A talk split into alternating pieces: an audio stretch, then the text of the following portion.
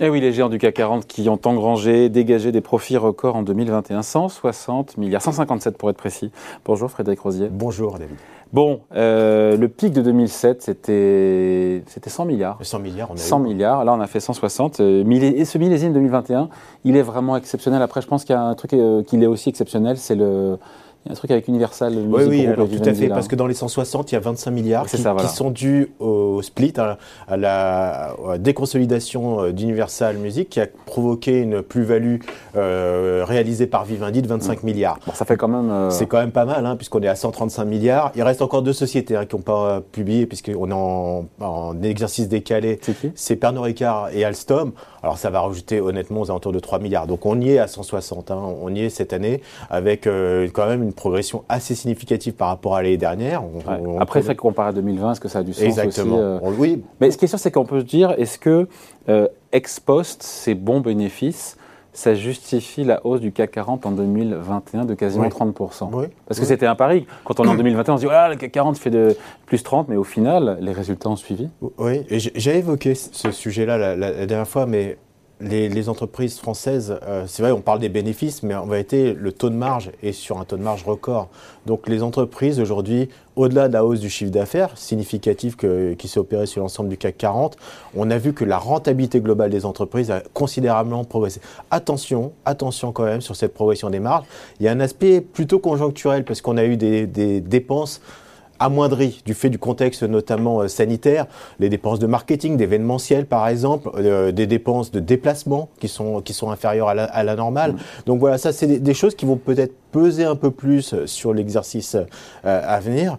Mais honnêtement, je regardais encore ce matin les attentes, parce qu'on parle de 160 milliards, mais tel qu'on est situé, les attentes aujourd'hui du marché, dans un contexte qui peut sembler quand même difficile au mm. regard de la situation euh, géopolitique, on attend une croissance de l'ordre de 12% des bénéfices des entreprises du CAC 40 Ça vous semble beaucoup trop élevé au regard de ce qu'on dit, au regard du triple choc qu'on a Je, je, n'arrive pas à comprendre ces de guerre, de confiance. Il y, a eu des, ajustements à la marge de quelques entreprises. Hein, dans, les analystes ont fait ce, travail, mais c'est infime au regard du risque de sur la croissance qu'on peut avoir en Europe. Donc les analystes n'ont pas bien pris en compte la situation macroéconomique et conservent donc des attentes de croissance de bénéfices de combien de, Aux alentours de 12%, 11,7%. Ce qui paraît... Euh, bah, qui était logique en début d'année, honnêtement, euh, depuis le problème qu'on connaît aujourd'hui en Ukraine, et les problèmes, vous avez évoqué ça, je crois, tout à l'heure, sur la, chaîne d'approvisionnement, la supply chain. Euh, on se dit, mais comment, lorsqu'on entend Stellantis fermer des usines, euh, des, des, de l'aéronautique, des, problèmes avec la livraison du titane, du palladium et compagnie, mmh. on se dit, comment on va réussir à maintenir cet objectif de 11% Si effectivement on a 11% de croissance, le marché n'est pas cher. Et à la limite, ça justifierait encore une hausse de l'ordre de 10% sur le CAC 40. Mais attention, je pense que ces anticipations sont honnêtement trop élevées pour l'instant. Et pourrait aller quoi vers quoi Tendre vers zéro ou moitié moins vers Les bénéfices Ça dépend des secteurs. Regardez un peu ce qui se passe avec, avec le secteur de l'énergie, par exemple. Euh, Total, c'est difficile. Il faut comment appréhender un peu les résultats de Total avec, la, avec les actifs russes. Mais le pétrole est à 110, 120. On l'a vu, un Total hors Vivendi, c'est le plus gros contributeur à 14 milliards. C'est le plus gros contributeur de cette 14, 14 milliards, ça vient après une année 2020 qui, était à moins 6. 6, hein. exactement. Il euh, faut rappeler aussi que le pétrole avait connu un fameux euh, chiffre négatif sur les dérivés abandonnés. Hein, Donc on en est très sur très le pétrole américain. Sur le pétrole américain. Sur le Brent, on était à 15 dollars. Ouais. Mais ça fait quand même un chiffre. Ah, ceux, qui achètent du pétrole à 15 dollars, c'est. Ah bah oui. D'où l'expression, c'est les rois du pétrole. Hein. Exactement. Mais le problème, c'est qu'on n'a plus de capacité de stockage à ce moment-là. Donc on ne pouvait plus effectivement en, acheter. Mais lorsqu'on regarde ce genre de société, on se dit effectivement, il y a un trend qui est relativement fort.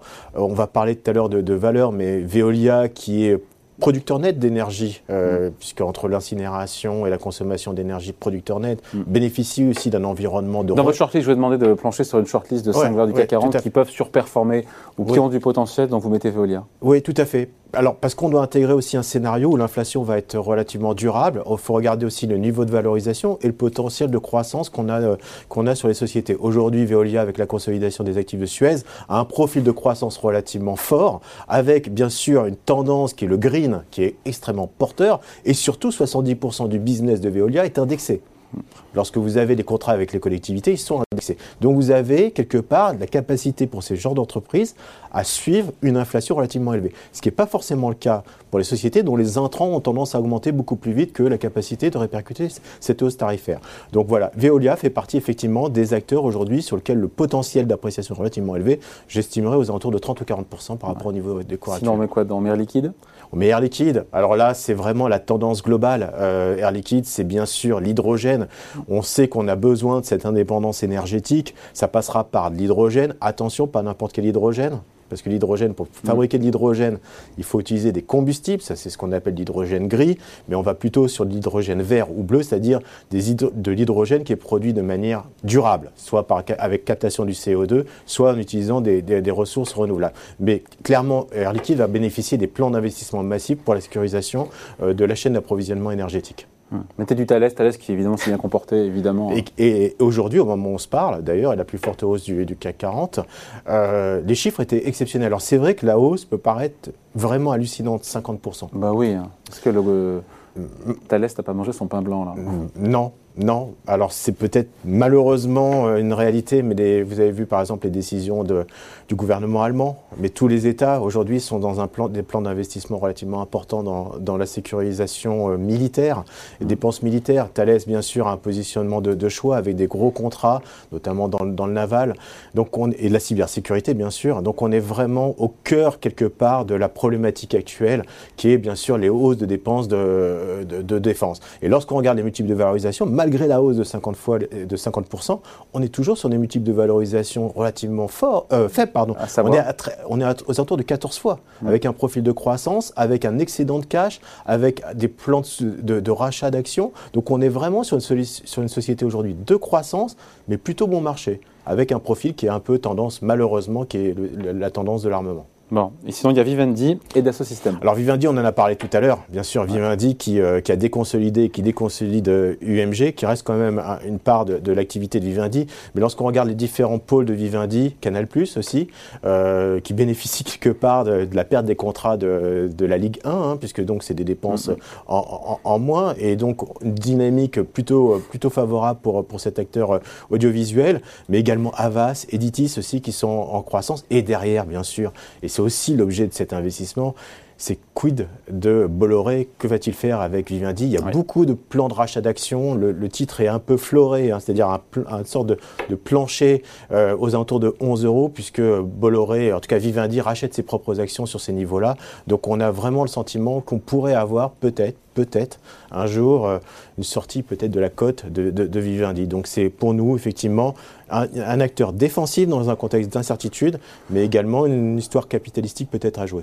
Bon, Dassault c'est un dossier star depuis très longtemps. Pourquoi plus aujourd'hui euh la, robustesse des, des, chiffres, la croissance est là, elle est là sur du long terme. On est aussi dans la thématique qui est la digitalisation, la transformation numérique, mais pas seulement.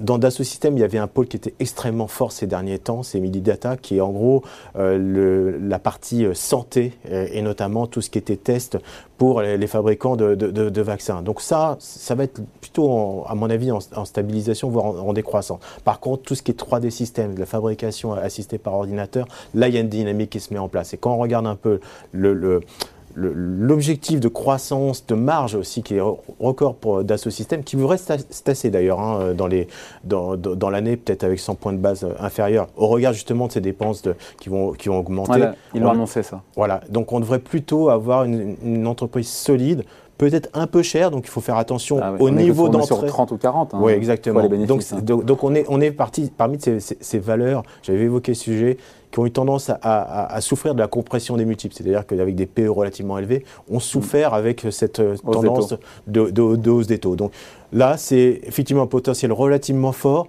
mais plutôt, voilà, il faut, faut bien euh, timer son, son, entrée sur ce genre de, de valeur parce que le potentiel est peut-être un peu plus réduit. Voilà, merci beaucoup. Explication signée Frédéric Rosier pour Mirabeau Gestion. Merci beaucoup. Merci. Salut.